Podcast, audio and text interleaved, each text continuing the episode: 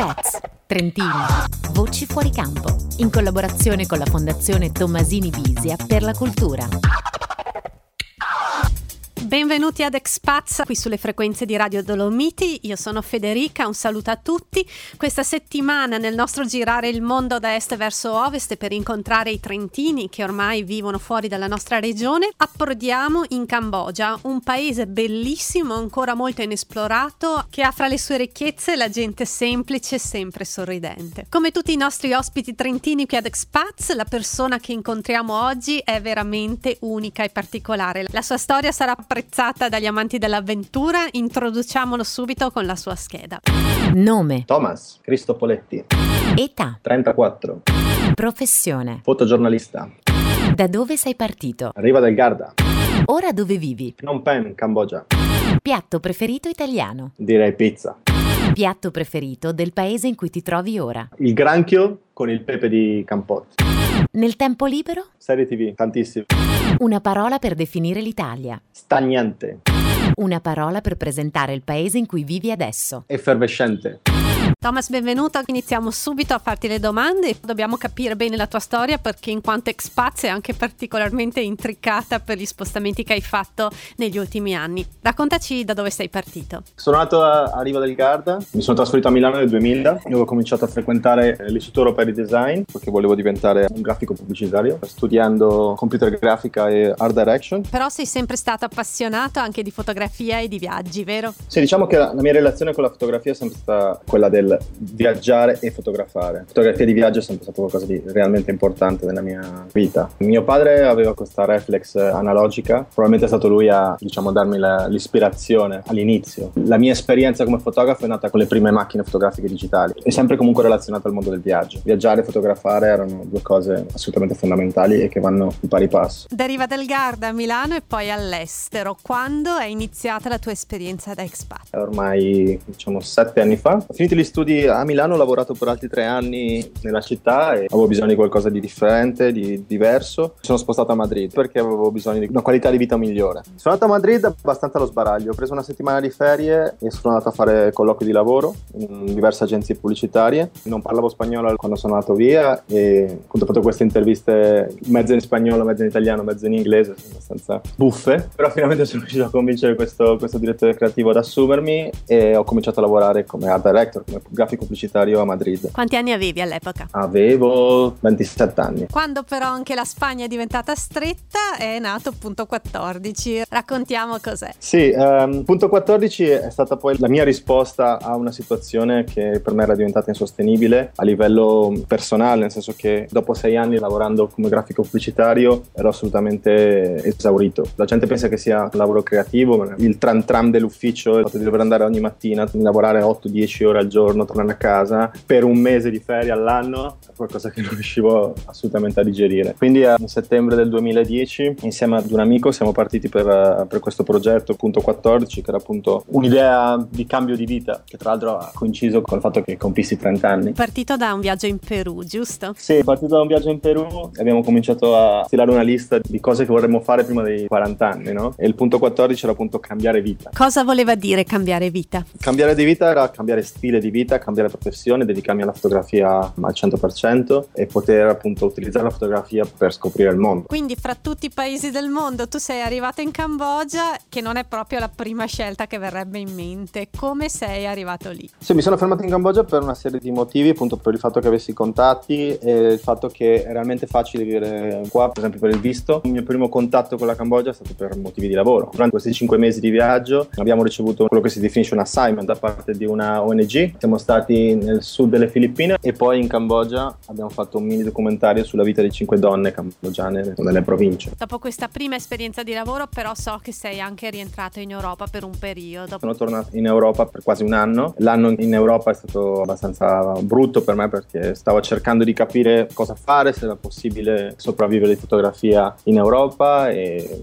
la conclusione è stata no. E quindi ho deciso di tornare in un posto dove comunque avevo dei contatti, avevo il mio network e, e sapevo muovermi. E quindi in giugno 2012 mi sono spostato definitivamente a Phnom Penh, che è la capitale della Cambogia, dove vivo da appunto, due anni e mezzo. Chi visita la Cambogia oggi nelle zone di provincia ha l'impressione di fare un tuffo nella preistoria talvolta.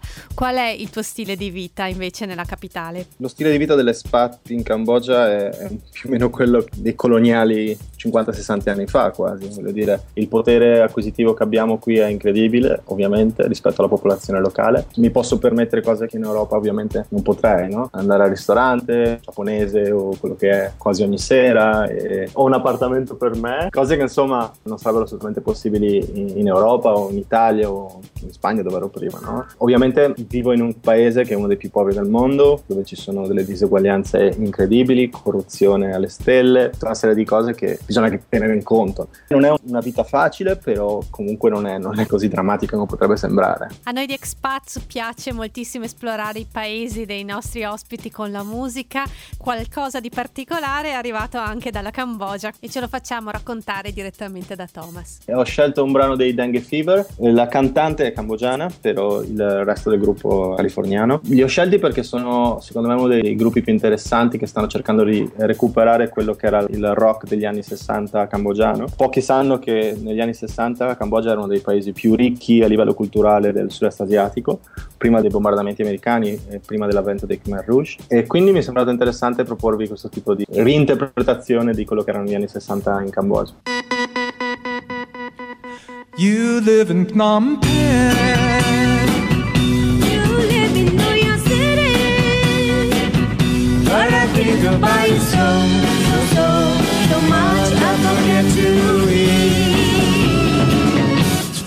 a.m. I check my email. I'm too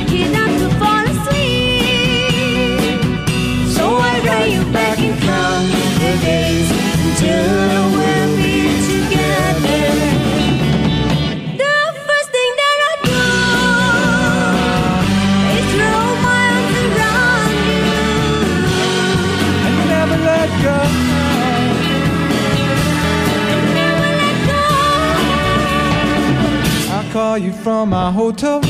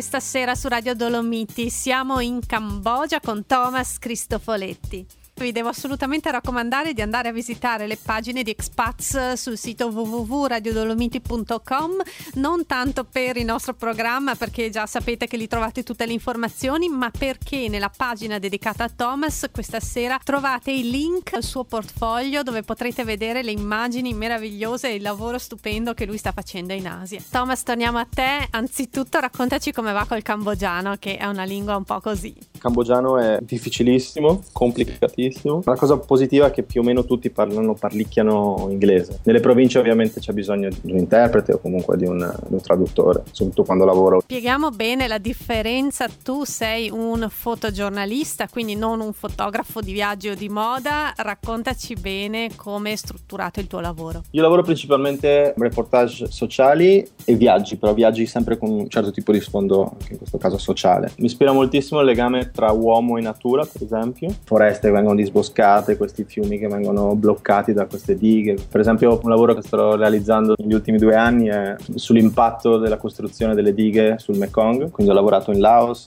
in Cambogia e in Vietnam, raccontando appunto quali sono gli effetti sulla popolazione locale di queste opere gigantesche. Non è però immediato fare fotografie e reportage di questo tipo, come ti prepari? Quando si organizza un lavoro di questo tipo c'è un lavoro di preparazione enorme. Prima si studia, comincia a leggere articoli di giornale, altri reportage, cominci a mm, contattare mm, persone che vivono là, cominci a contattare traduttori o quelli che si definiscono fixer, no? che sono le persone che conoscono molto bene il luogo e ti conoscono le persone e ti portano in giro e ti permettono di realizzare in una settimana quello che altrimenti tu da solo magari ci metteresti un mese. Ogni volta che pensiamo a un progetto c'è una fase di preparazione molto molto lunga. La fotografia è fatta di attesa, di, di aspettare il momento giusto, aspettare che le persone abbiano un certo tipo di confidenza nei tuoi confronti. È importantissimo avere rispetto rispettare le persone, ovviamente, no? quando si, si, si scatta. Non utilizzo mai, per esempio, il flash, no? quello che cerco di, di rappresentare è l'atmosfera.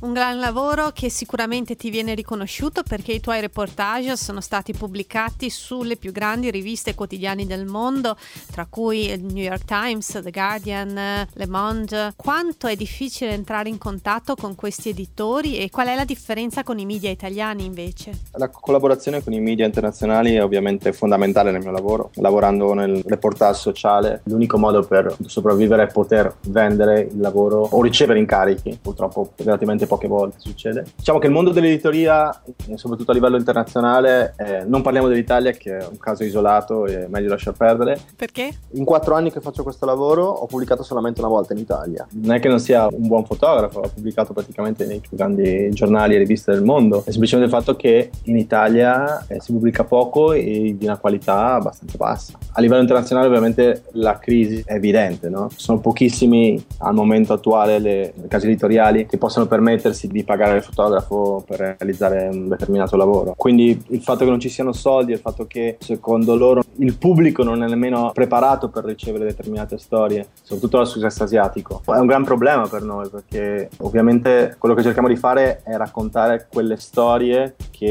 i grandi media non vogliono raccontare. No? Diciamo che c'è molta ignoranza, nel senso di non conoscenza in Europa di quello che è l'Asia. Sì, sai, ho ricevuto molte volte risposte da vari editor dicendo ah no, abbiamo già pubblicato una storia sull'India la settimana scorsa, non possiamo pubblicare una storia sull'Indonesia questo mese. Tu sei anche fra i fondatori del Ruam Collective, raccontaci cos'è. Ruam deriva dal, dal Khmer, dal cambogiano Ruam Kania, che vuol dire insieme o assieme. È un collettivo di giornalisti, fotografi e ricercatori che mh, mm, lavorano a, appunto insieme a progetti a medio e lungo termine nella regione del sud-est asiatico. L'ho fondata insieme a un fotografo australiano, Nicholas Axelrod, siamo quasi due anni in attività. Abbiamo realizzato fino ad ora quattro reportage che possiamo considerare collettivi, cioè uno o due giornalisti e uno o due fotografi. Adesso stiamo concludendo un lavoro sul movimento migratorio delle badanti dall'Indonesia a Singapore. Quindi insomma abbiamo capito che la tua vita è veramente cambiata come volevi. Qual è la cosa di cui sei più orgoglioso finora? Secondo me il fatto che possa vivere di fotografia e che possa farlo a modo mio, non dipendendo da nessuno e soprattutto uscendo da quello che era l'ottica ufficio. Facciamo una piccola pausa in musica, scaviamo nei tuoi ricordi. Cosa hai scelto per noi, Thomas? Sì, ho pensato alla mia giovinezza in Italia e tutte le volte che sono andato appunto a vari concerti, anche, anche piccolini, e secondo me la banda Bordeaux era uno dei, di quei gruppi che più mi dava allegria, no? E ho pensato che il brano migliore fosse sempre Allegri.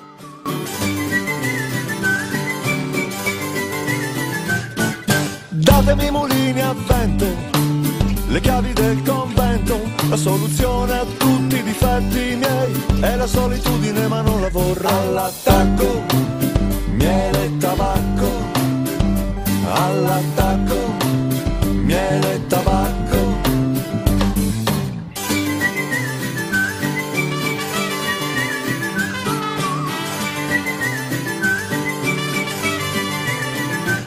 Sono nato sulle ossa parte più forte. La fortuna è un fatto di geografia. Voglio un tuo cavallo armato di energia. All'attacco, miele tabacco e vino nero contro l'acidità.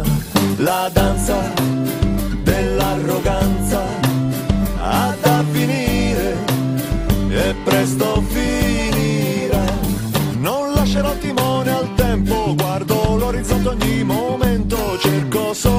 Soluzioni e trucchi di magia, credo che alla fine arrivi la cavalleria. All'attacco, miele e tabacco e vino nero contro l'acidità, grido senza permesso, senza rumore, nessuno sentirà.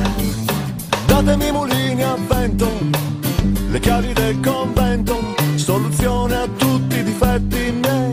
solitudine ma sempre allegri bisogna stare, che il nostro piangere fa male al re, male al ricco, al cardinale, diventano tristi se noi piangiamo, sempre allegri bisogna stare, che il nostro piangere fa male al re, male al ricco, al cardinale, diventano tristi se noi piangiamo, all'allegro bisogna stare, che il nostro piangere fa male al re,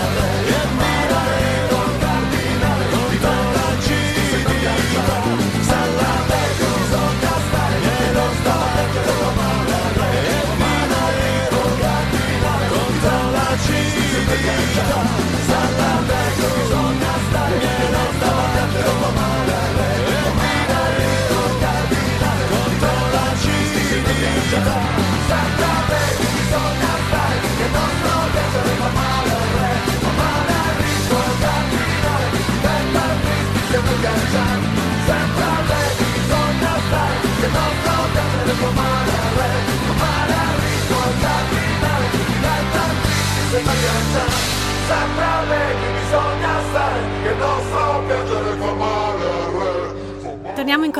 con la Cambogia e con Thomas Cristofoletti questa sera qui con noi ad Expats su Radio Dolomiti. Tu Thomas hai base in Cambogia però per il tuo lavoro segui progetti in tutto il sud-est asiatico, sei stato poi anche in Iran recentemente, in Nepal, quindi una vita un po' da vagabondo. Raccontaci quali sono gli aspetti positivi e cosa hai imparato. Da fuori probabilmente sembra una vita straordinaria, no? il, il fatto di poter viaggiare sempre e comunque è probabilmente il sogno di, molti, di molte persone, però bisogna anche considerare il fatto che, che per me è un lavoro, non è una vacanza. Sono appena tornato per esempio dal Vietnam tre giorni fa e sono appunto stato so, dieci giorni in moto, bellissimo, eh? però stavo lavorando. Torni a casa che sei più stanco di quando, di quando sei partito. No? Però detto questo è ovviamente quello a cui aspiravo, no? quindi è fantastico. Eh, sei in continuo movimento e difficile mettere radici, è difficile relazionarti con le persone che hanno messo radici. Ogni volta che torno a casa è sempre più complicato rapportarmi con quelli che sono i miei amici di quando ero piccolo. C'è un così grande divario fra quella che è la mia esperienza di vita e la loro. La vita dell'expat funziona perché sei molte volte circondato da altri expat, gente molto simile a te, no? Senza fissa dimora, che non hanno magari paura a lanciarsi in strane avventure, che, che provengono da diverse parti del mondo, che parlano diverse lingue. Mi piace essere circondato da questo tipo di persone. Asia ed Europa, raccontaci le differenze che vedi tu. In questo momento Asia è un'area del globo dove tutto è in effervescenza. Non so, ti faccio un esempio delle ultime elezioni. Eh, il 15-20% della popolazione era la prima elezione e il 40% eh, sono minori di 30 anni, quindi stiamo parlando di quasi il 70% della popolazione è minore di 30 anni. Per forza di cose la mentalità è finta a pensare al futuro e a cercare di, di, di creare. Quando torni in Italia che impatto hai? Cosa manca qui? Secondo me quello che manca in Italia in questo momento è la mentalità di guardare un pochettino più avanti del nostro proprio naso, no? Sono un po', siamo rinchiusi in noi stessi in questo momento per via della crisi, per via di questo, di quell'altro, però non vedo la mentalità di creare, di poter evoluzionare, di poter anche collaborare con altre persone. Quello che vedo è appunto molta individualità e molta rabbia, però non per se stessa, no? Si può veicolare l'odio o la, la rabbia, no? Per creare qualcosa. La sensazione che ho quando torno in Italia è che è stagnante, no? Tutto fermo, bloccato. Da un certo punto di vista è rassicurante perché ogni volta che torno so che troverò sempre le stesse cose, no? Ogni quanto torni in Italia? Cerco di tornare una volta all'anno e cerco di tornare verso maggio, così almeno posso andare in montagna. Sono ormai quasi quattro anni che non passo un inverno. Mentalmente è veramente importante per me. Quindi anche a te, come abbiamo scoperto, anche a tutti gli altri nostri expats del Trentino mancano soprattutto le montagne. Eh sì, la nostalgia delle montagne è qualcosa che è uscita recentemente in me. Quando ero piccolo odiavo la montagna, odioso, no? E adesso invece sto riscoprendo la montagna come un modo per eh, riscoprire il territorio dove sono nato. Mi manca la montagna. Cambogia è piatta, zero, non praticamente non ci sono montagne, no? E le montagne sono quelle che creano le differenze anche, no? le, la ricchezza culturale. Probabilmente l'Asia è solo una fase e fra i tuoi prossimi progetti nel futuro ci sono altre parti del mondo e anche magari l'Italia. No, tornare in Italia no, no per il momento perlomeno. Ho un mezzo progetto di andare in Sud America eh, perché parlo spagnolo, quindi mi sembra abbastanza una buona opportunità. No? Come hai detto giustamente, questa è una fase della mia vita, l'Asia è veramente tosta da vivere, non è un posto dove, dove ci si può rilassare facilmente, è tutto così frenetico e si muove tutto così velocemente, così rumoroso anche, che non è precisamente il posto dove, dove voglio spendere il resto della mia vita, però vedremo. Per il momento rimango qui e vediamo un po' che, che succede. Tu conosci Tiziano Terzani e i suoi libri? Certo. Insomma, tu stai facendo un po' una vita alla Terzani, no? Sì, sono un grande amante di Terzani. Ho letto tutti i libri. Tra l'altro ho riletto recentemente Un indovino mi disse. Ed è interessantissimo, appunto, perché molti dei posti li ho, li ho visitati adesso, quindi ho, ho, la mia impressione. No? Poi Terzani aveva un rapporto particolare con la Cambogia, era amico intimo del re Sihanouk, era uno dei pochi giornalisti che era ospite a corte. C'è un casino di giornalisti qua, veterani che lo conoscono, che l'hanno conosciuto. Posso raccontare un aneddoto? L'anno scorso eh, stavo fotografando il, il funerale del re Sihanouk, questa gigantesca cerimonia di quattro giorni. Sono arrivati giornalisti da tutto il mondo e avevo il mio press pass e, e c'era scritto Italia, no? A un certo punto c'è questo, questo fotografo, mi si avvicina e dice oh ma sei italiano? Faccio sì, ah, perché? Ah ma conosci Tiziano Terzani? Faccio sì. Ah ma guarda io ero il fotografo tedesco che sarebbe dovuto andare con lui sull'elicottero che è precipitato in Cambogia. Cambogia ancora ti permette di fare questo tipo di incontri, no? Per esempio Kim Page, che è uno dei più grandi fotografi della guerra di Vietnam, vive praticamente a Phnom Penh. O Rockhoff, che è uno degli unici fotografi che ha fotografato il Khmer Rouge quando sono entrati a Phnom Penh. Anche lui vive praticamente sei mesi all'anno qua. Grazie Thomas, ci sarebbe veramente tanto da raccontare ancora della Cambogia. Noi facciamo una piccola pausa musicale con la tua canzone preferita. Presentacela. In generale System of Run sono veramente il mio gruppo preferito e Aerials credo che sia una delle canzoni migliori che abbiano realizzato.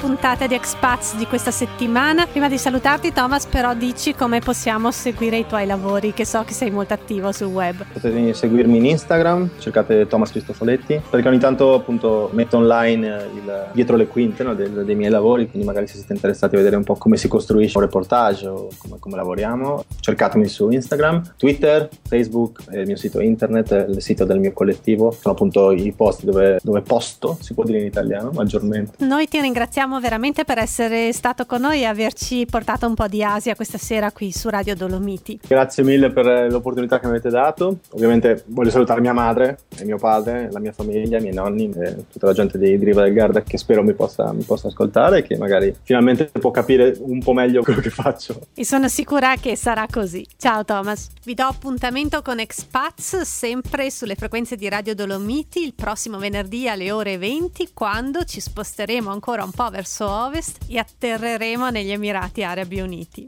Grazie per essere stati con noi oggi, un saluto da Federica e buona serata.